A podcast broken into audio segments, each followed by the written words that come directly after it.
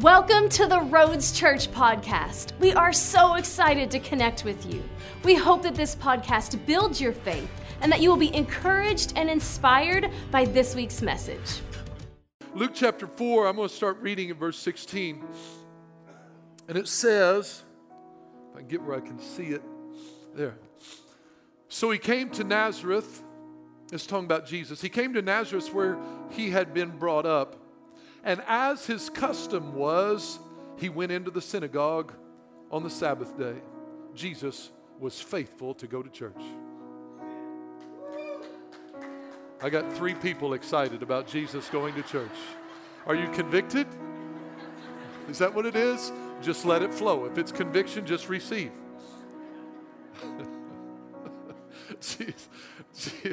Jesus went to church.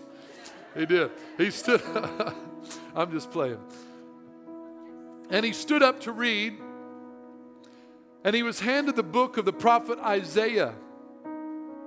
And when he opened the book, he found the place where it was written. And here's what he says he's quoting Isaiah, and we'll get to that in just a moment. He says, The Spirit of the Lord is upon me because he's anointed me, Jesus talking, to preach the gospel to the poor. He sent me to heal the brokenhearted, to proclaim liberty to the captives, and recovery of sight to the blind. I feel, Lord Jesus.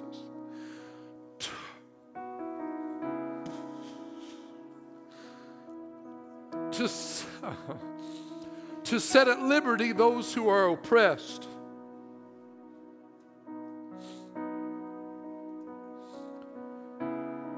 Those that are downtrodden to proclaim the acceptable year of the Lord. Then he closed the book, gave it back to the attendant, and sat down. And the eyes of all who were in the synagogue, in the church, they were fixed on him. They're freaking out a little bit. They're like, what is he doing? And he began to say to them, Today, this scripture is fulfilled in your hearing. So all bore witness to him and marveled at the gracious words, words which proceeded out of his mouth. And they said, Isn't this Joseph's boy? Notice what happened. Jesus stands up in church, reads an Old Testament prophecy of the Messiah the coming one, the anointed one, the one that the entire nation of Israel was waiting for. It may not mean much to you and I today because we're not Jewish, but for them in that day, this scripture in Isaiah, it, whenever, if you, and you'll go over to that, please turn with me over to Isaiah 61. This scripture in Isaiah was one of the promises. They call it a, a, messianic scripture, a messianic prophecy. This was a scripture that hundreds of years prior to Jesus that pointed to there was going to come a Messiah. There was going to come a savior for Israel. Our savior is coming the one who's going to, all the promises of God, he's coming to rescue the nation of Israel. So they were waiting for this Messiah. And they had all these expectations what he would be like, what he would look like, what he would do. He's going to come in just like a warrior, just like a soldier. He's going to kill Rome. He's going to knock Rome out, all this. He's going to take over all this land. We're going to be the kings of the world. He's going to set us up. It's going to be awesome. The Messiah is coming. They believed that. They were expecting for it. It's, it would be like today in modern Christianity, the prophecy that Jesus is coming back. How many believe that Jesus is coming back again? Believe he's coming back. Well, it's similar. This was a prophecy that he was going to come the first time. And so Jesus gets up in church. And he opens up Isaiah 61 and he begins to read this scripture. And then he sits down, closes the book, and says, You know, after he reads it, everybody's like, Okay, that's a prophecy about the Messiah. Wow. Why is, he, why is he reading that? All eyes are on him. They're focused on him. They're wondering, what is he doing? He's surely not saying that's him. He's surely, surely not saying that's him. So all eyes are on him. So he realizes all the eyes are on him and he begins to remove all doubt. In case you were unclear about why I read that scripture, Jesus had a flair to be confrontational at times. So he, he began to remove all doubt and he says, Oh, you guys looking at me? Yeah, well, today, this scripture is fulfilled in your hearing. In other words, the Messiah has come. I know it don't mean much to us. I get it. I get it. We can't relate. We don't understand. But you don't you we have to understand. We have to understand how crazy it was for Jesus to say that. How edgy that was for Jesus to say that. How blasphemous it was for Jesus to say it. And so he makes a statement, and then everybody looking around because he's in Nazareth, he's in his hometown. And it's, and it's like everybody looked at Jesus and they're like, it, Messiah. Oh, you're, you're, you're the Messiah. Isn't this Joseph's boy? In other words, they didn't acknowledge the greatness of Jesus because they were familiar. Here's the danger in our lives of receiving from God is we get too familiar. We get too casual. We get too common. It just becomes church services. It just becomes songs and sermons. And we come in and we we sing, yeah, uh, we're going to sing three songs, you know, and we're going to be great, and then we're going to do this, and we're going to do that, and then we're going to do this, then we're going, then we're going to preach. Chad's going to get up, he's going to talk for a while. I'll try and stay awake the best I can. And then after that, this is going to happen, this is going to happen. And it becomes just a ritual. It becomes form or fashion. And we forget about Jesus. We become so familiar with things about Him that we are not familiar with Him we get so we get so used to interacting with things that describe him that we never enter into a relationship with him that says you have my heart I don't want to sing about you. I want to sing to you. I don't want to talk about you. I want to experience you. I don't want to listen to stories about you, God. I want you to touch my life. I don't want to hear stories about the coming Messiah. I want today, it is fulfilled in my heart. I can tell you all about Jesus. I can tell you who he is. I can tell you how great he is. I can tell you what he's done for other people. But until you and I say, today, this is fulfilled in my life, then I'll never be changed. It'll be church will come You'll be familiar. You know me. I've been here 13 years as pastor now. So you, you get used to it and you get common. Or maybe my kid, my family, you know, and, and, and just dad. Or and, and you get so common, we, we forget that Jesus doesn't want familiar relationship. He wants encounter. He doesn't want church in the form of the structure. He wants a personal living interaction with people that touches their heart and changes their life. And this is what I felt like God wanted to do. And, and I want to read to you a little bit about Isaiah 61. And, and I believe there's people here today that are, I know, I know, I know there are that are in this situation. And I believe the Spirit of the Lord is upon me. Chad, are you trying to say you're Jesus? No, I'm not saying I'm Jesus. I'm saying the same Spirit that raised Jesus from the dead dwells within me, according to the book of Romans. According to Acts According to Acts, the same Spirit that he said, You'll receive power when the Holy Spirit comes upon you. And I believe that same Spirit is in you. That same Spirit is available to all of us. So I'm not here to tickle anybody's ears with a great sermon. If you came and you said, Man, I, I came just to hear a great sermon, well, I'm sorry, it's probably not going to be a great one. I don't know what a great one is, it's all subjective. I didn't, I didn't I didn't come with the idea of the heart that hopefully you would be impressed with Chad Everett today. I never come with that anyway, but today it's just, today was something that he said, I just want you to come up, open up your heart, and let me do something you could never do. So I said, Here we go. Isaiah 61 The Spirit of the Lord God is upon me. I believe the Spirit of the Lord God is upon this place because the Lord has anointed this place to preach good tidings to the poor. Now, we read the word poor and we automatically think about financial, but that word poor means afflicted, depressed, victim of some pain, injury, or harm. Is there anybody in the sound of my voice today that you've been afflicted? Maybe you're facing depression. Maybe you've been a victim of some type of pain, injury, or harm. I've got good news for you today. I've got good for, news for you. His name is Jesus. If you're in pain today, if you're hurting, in any way, mentally, emotionally, physically, I've got good news for you. His name is Jesus. Our vision is to connect people with Jesus from all roads of life. And I believe the only thing we have to offer people is Jesus. The good news we have for you is Jesus. We're not trying to fix all your problems or tell you you won't have any problems. I'm just telling you the good news is Jesus wants to be there in your problems and help you walk it through. Good news is Jesus. So we got good news for the poor, those that are pain. Preach good tidings.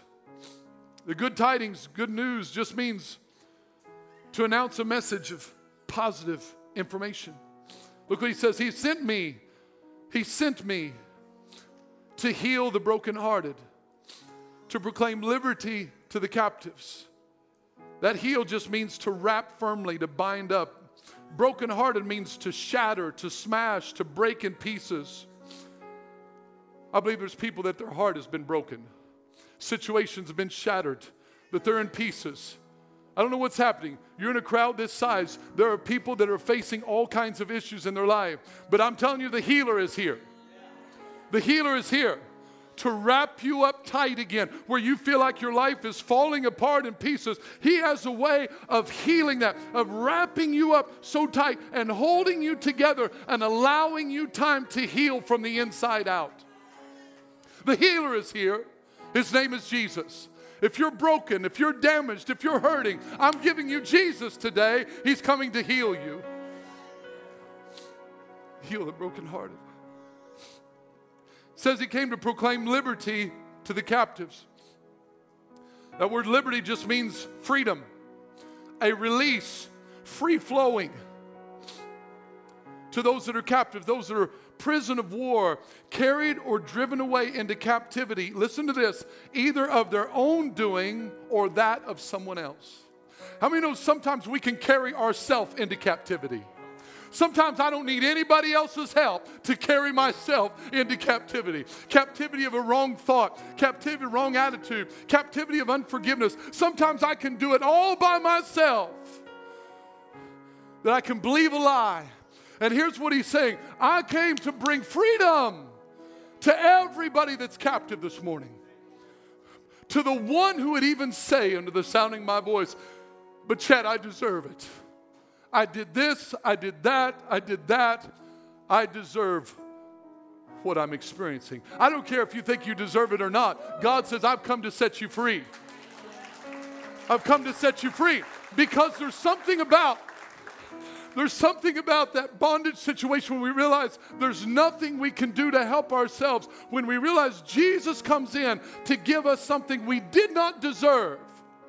I don't deserve freedom. I don't deserve salvation. I don't deserve a new life.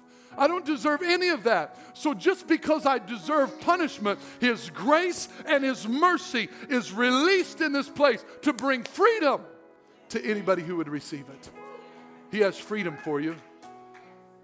So if you feel bound up in any way, you feel like things are going in your life, that you're trapped by habits, by addictions, by thoughts, by whatever it may be, I'm telling you that Jesus is here to set the captives free.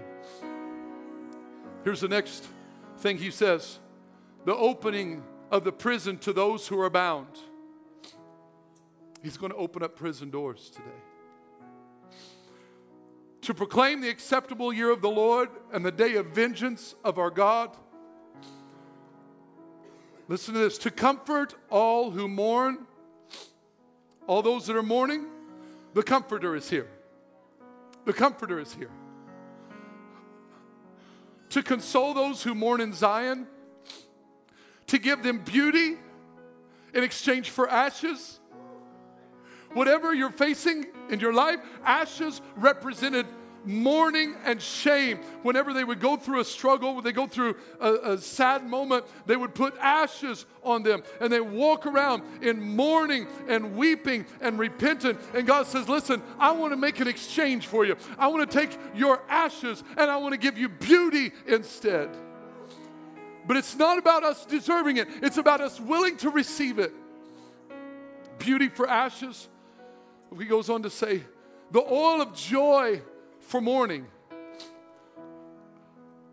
I declare this the oil of joy is going to be poured out for those who need it today. If you're ready to receive, the oil of joy is going to be poured into your hearts. I'm just declaring what I believe God has told me.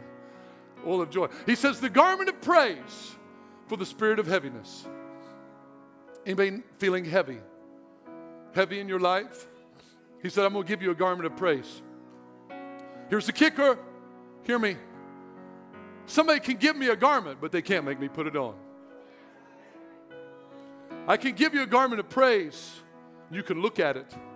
But if you put it on, that means I'm going to start praising God in the middle of my situation.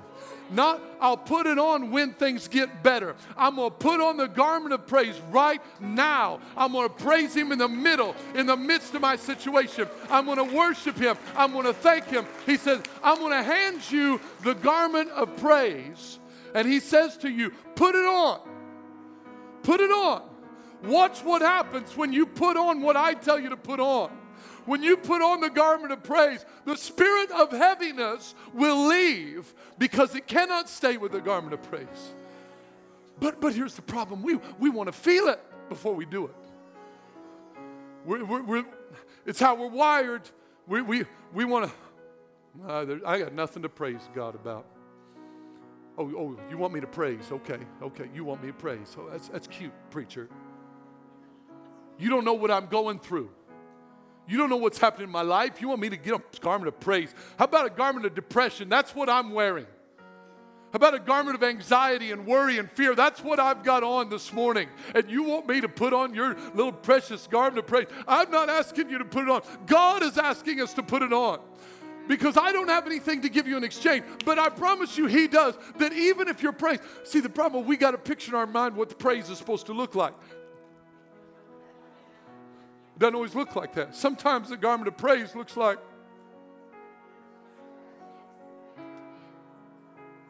I don't understand, but I trust you. I'm hurting, but I trust you. I'm confused, but I trust you. I love you, Jesus. I don't know what's happening. I don't know when it's going to end, but I trust you and I love you. That's a garment of praise. That's a garment of praise. My emotions, my emotions may not get involved in the positive at all in the beginning. But God's not asking for my emotions. He's asking for my voice. He's asking for my heart. Garment of praise for the spirit of heaviness. All of no, then they that they that they may be called trees of righteousness. I can't read that they may be called the trees of righteousness, the planting of the Lord, that he may be glorified. Here's what I believe God's telling me to do. I believe God's wanting to do a work in people's lives today. And I'm out on a limb. This week, as I was at this conference, I was preaching in one of the sessions. And uh, I, was, I was preaching a message I haven't even ever preached here. And uh, so I, I'm sharing this word, and, and this one part I'm talking about, you know, uh, not giving up and not quitting is the context of the point, and, and I had given them four A's, of course. and so I'm, I'm talking about this part, and, and I, was t- I was talking about not quitting, and I'm over here, and, and, I, and I this story came to my mind about the sons of Sceva and how they tried to cast out the demons. And the demons said, Jesus, we know, and Paul, I know, but who are you? Maybe you've heard that story. So I walk over to this side. I'm, I'm not up on a platform, I'm down on the floor. And I walk over to this side, and, and I'm just getting ready to talk about this point about the sons of Sceva.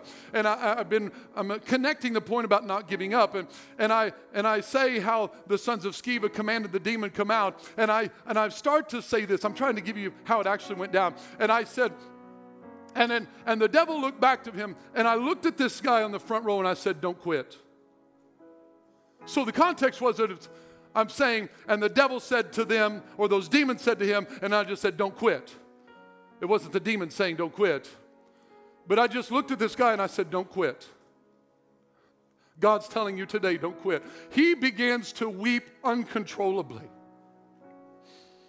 I put my hand on his head and I said, God is saying to you today that his calling on your life is affirmed by His presence. That every bit of adversity you've experienced, God is saying to you that let this be affirmation to you. Adversity has become your affirmation. So I thought, you know, it's really cool. God's touching this guy. I don't know much about it. Until afterwards, I hear his story. He comes up to me, says, Hey, because I didn't know him at all. I had to flip his name tag around to get his name. He said, You, you, you you don't understand what happened today. I said, What, what was that about? Because it was totally random. He said, Well, he said, I pastor, and we've been going through hell. Me and my wife, people been backstabbing me, people been leaving, people been talking bad about me. He said, It's been awful. He said, But I told God I would come to this conference on one condition.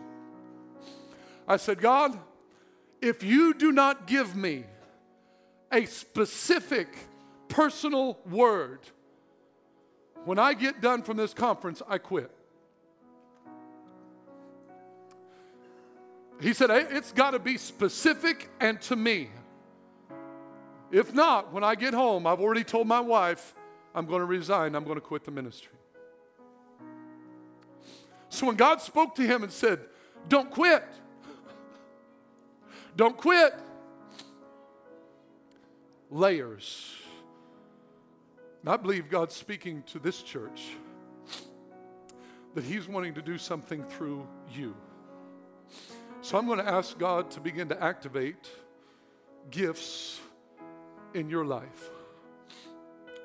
I'm going to begin to pray for those, and maybe you're experiencing this. Maybe, maybe you're feeling like you're one of the poor. Maybe you're one of the brokenhearted. Maybe you're one of the captive. Maybe you feel like you're in prison. Maybe you're mourning. Maybe you're covered with ashes this morning. I don't know what it is. Thank you for listening to this week's message. If you enjoy this podcast and would like to give, please visit us at theroads.church. To stay connected, follow us on Facebook and Instagram. You can also subscribe to our YouTube channel to watch our latest sermons.